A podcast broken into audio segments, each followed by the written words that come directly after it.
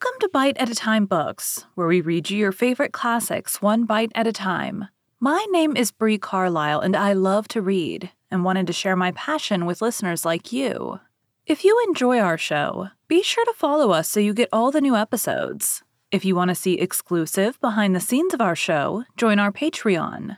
We would also love for you to drop us a rating on your favorite podcast platform and share our show with your friends.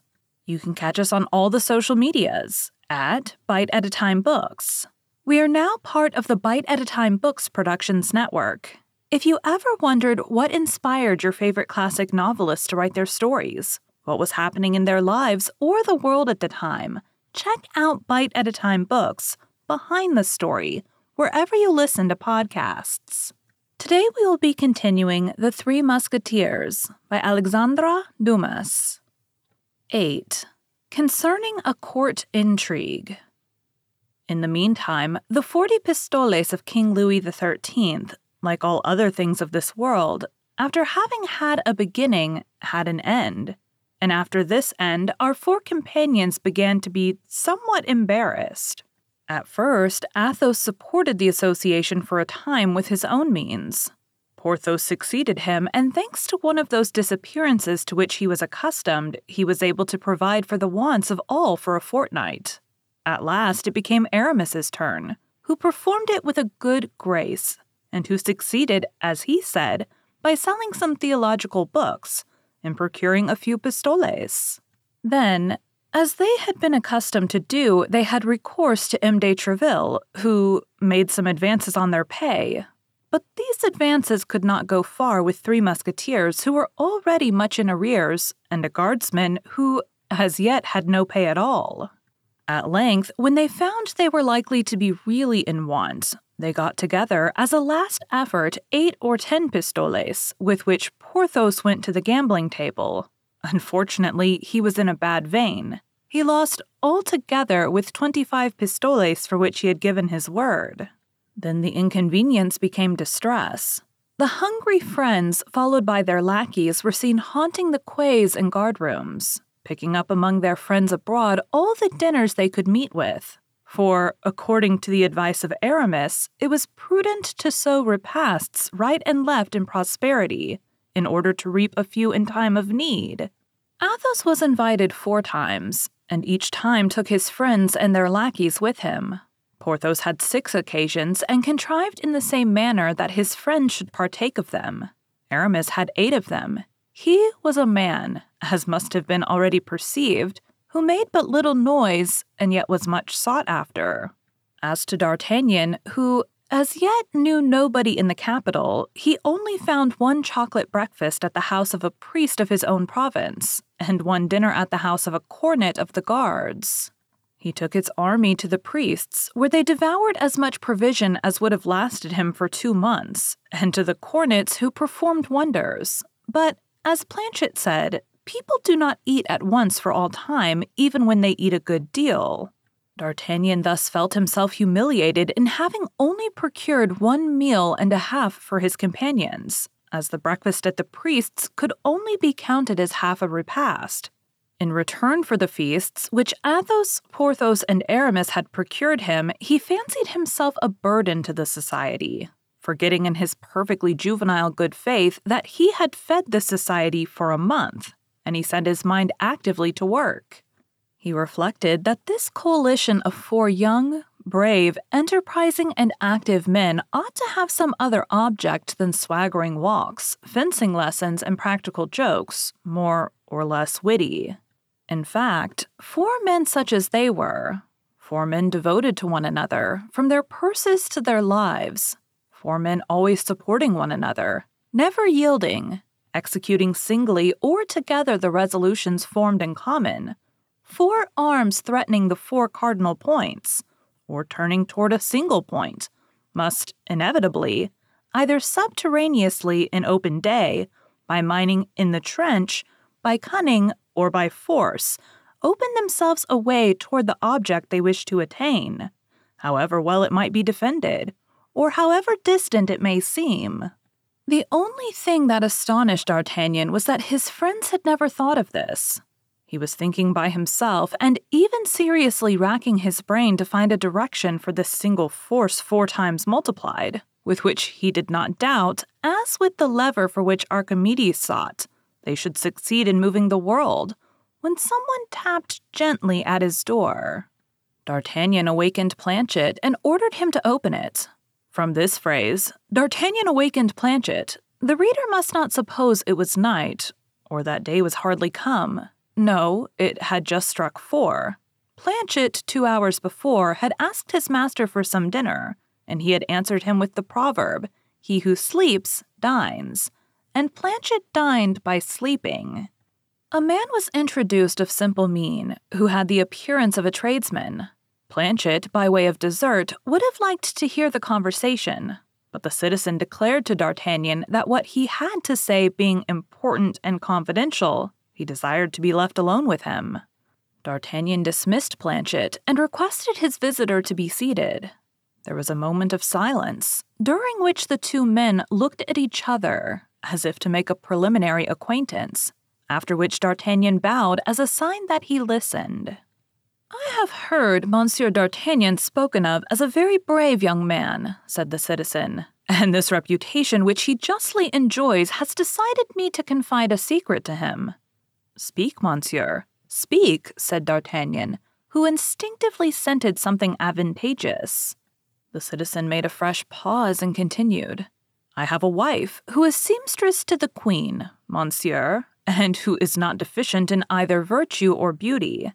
I was induced to marry her about three years ago, although she had but very little dowry, because Monsieur Laporte, the queen's cloak bearer, is her godfather and befriends her. Well, monsieur? asked D'Artagnan. Well, resumed the citizen. Well, monsieur, my wife was abducted yesterday morning as she was coming out of her workroom. And by whom was your wife abducted? I know nothing surely, monsieur, but I suspect someone. And who is the person whom you suspect? A man who has pursued her a long time. The devil! But allow me to tell you, monsieur, continued the citizen, that I am convinced that there is less love than politics in all this. Less love than politics, replied D'Artagnan with a reflective air. And what do you suspect? I do not know whether I ought to tell you what I suspect. Monsieur, I beg you to observe that I ask you absolutely nothing. It is you who have come to me. It is you who have told me that you had a secret to confide in me. Act then as you think proper. There is still time to withdraw. No, monsieur, no. You appear to be an honest young man, and I will have confidence in you. I believe then that it is not on account of any intrigues of her own that my wife has been arrested, but because of those of a lady much greater than herself. Ah, ah. Can it be on account of the amours of Madame de Bois Tracy? said D'Artagnan, wishing to have the air and the eyes of the citizen of being posted as to court affairs. Higher, monsieur. Higher. Of Madame d'Aiguillon? Still higher. Of Madame de Chevreuse? Higher, much higher. Of the. D'Artagnan checked himself. Yes, monsieur, replied the terrified citizen, in a tone so low that he was scarcely audible. And with whom? With whom can it be, if not the Duke of. The Duke of. Yes, monsieur, replied the citizen, giving a still fainter intonation to his voice. But how do you know all this? How do I know it? Yes, how do you know it? No half confidence, or. You understand. I know it from my wife, monsieur, from my wife herself. Who learns it from whom? From Monsieur Laporte, did I not tell you that she was the goddaughter of Monsieur Laporte, the confidential man of the Queen? Well, Monsieur, Laporte placed her near Her Majesty in order that our poor Queen might at least have someone in whom she could place confidence, abandoned as she is by the King, watched as she is by the Cardinal, betrayed as she is by everybody.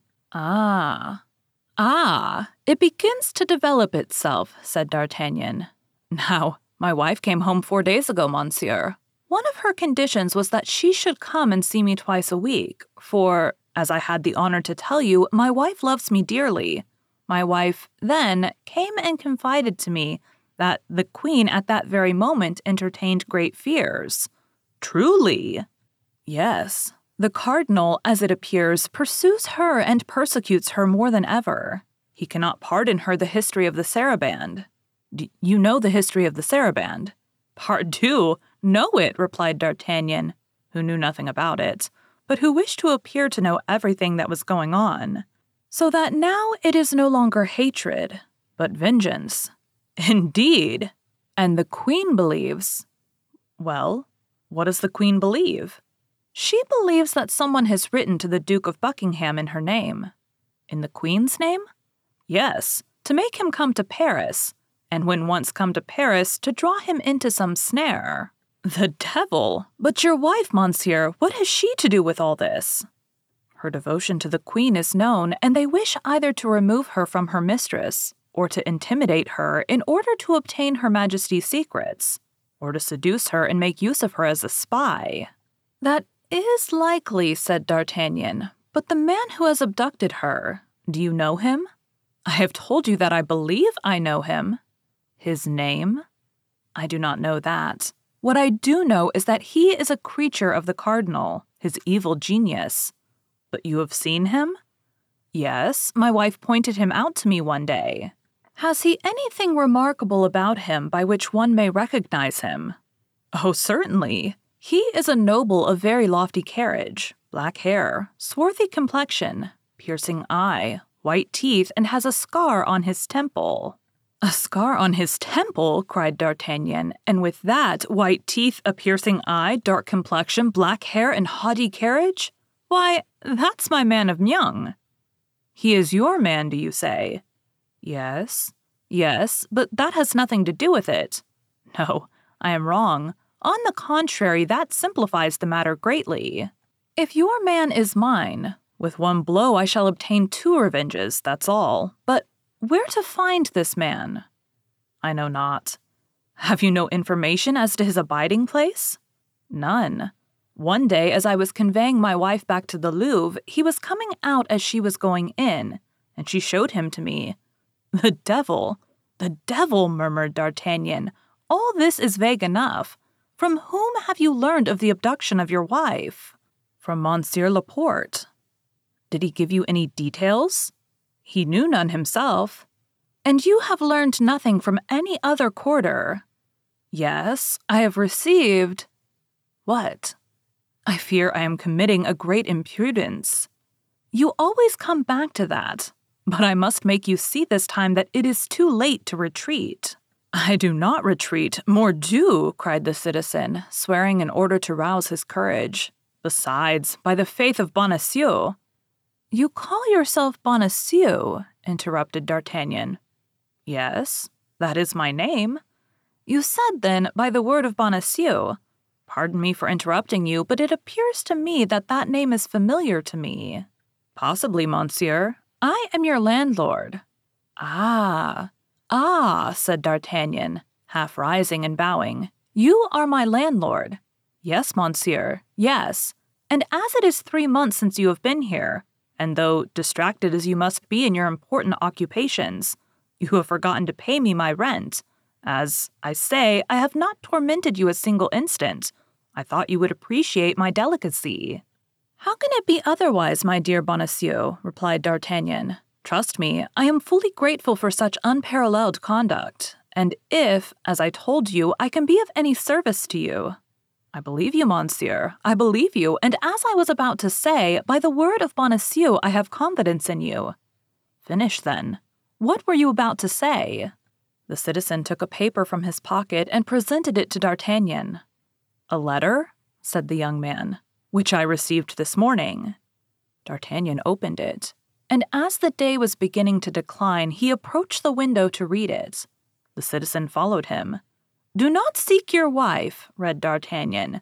She will be restored to you when there is no longer occasion for her. If you make a single step to find her, you are lost. That's pretty positive, continued D'Artagnan. But after all, it is but a menace.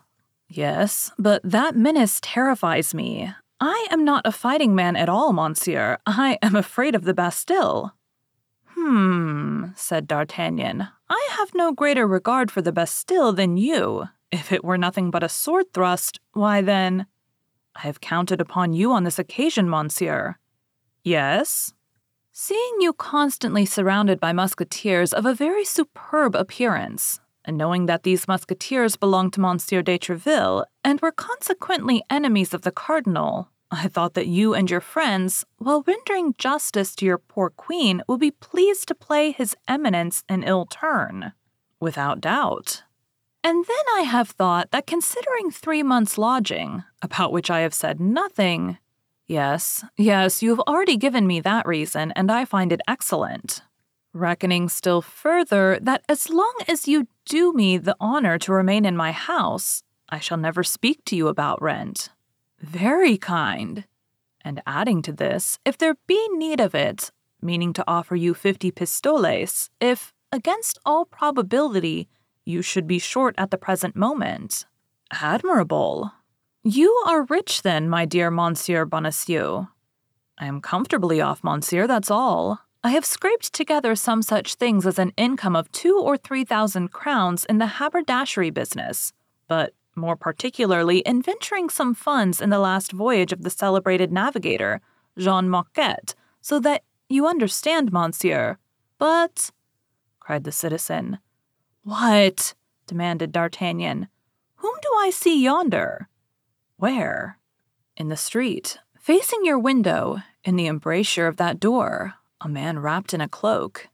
It is he, cried D'Artagnan, and the citizen at the same time, each having recognized his man. Ah, this time, cried D'Artagnan, springing to his sword. This time he will not escape me. Drawing his sword from its scabbard, he rushed out of the apartment. On the staircase, he met Athos and Porthos, who were coming to see him. They separated, and D'Artagnan rushed between them like a dart. Pah! Where are you going? cried the two musketeers in a breath. The man of Meung, replied D'Artagnan, and disappeared. D'Artagnan had more than once related to his friends his adventure with the stranger, as well as the apparition of the beautiful foreigner to whom this man had confided some important missive. The opinion of Athos was that D'Artagnan had lost his letter in the skirmish. A gentleman, in his opinion, and according to D'Artagnan's portrait of him, the stranger must be a gentleman, would be incapable of the baseness of stealing a letter. Porthos saw nothing in all this but a love meeting, given by a lady to a cavalier, or by a cavalier to a lady, which had been disturbed by the presence of D'Artagnan and his yellow horse. Aramis said that as these sorts of affairs were mysterious, it was better not to fathom them. They understood then from the few words which escaped from D'Artagnan what affair was in hand, and as they thought that overtaking his man or losing sight of him D'Artagnan would return to his rooms, they kept on their way. When they entered D'Artagnan's chamber, it was empty. The landlord, dreading the consequences of the encounter which was doubtless about to take place between the young man and the stranger, had, consistent with the character he had given himself, judged it prudent to decamp. Thank you for joining Bite at a Time Books today, while we read a bite of one of your favorite classics, if you enjoy our show, be sure to follow us so you get all the new episodes. If you want to see exclusive behind the scenes of our show, join our Patreon. We would also love for you to drop us a rating on your favorite podcast platform and share our show with your friends. You can catch us on all the social medias at Bite at a Time Books. Also, be sure to check us on our website, www.biteatatimebooks.com. We are now part of the Bite at a Time Books Productions Network. If you ever wondered what inspired your favorite classic novelists to write their stories, what was happening in their lives or the world at the time, check out Bite at a Time Books Behind the Story, Tuesdays wherever you listen to podcasts.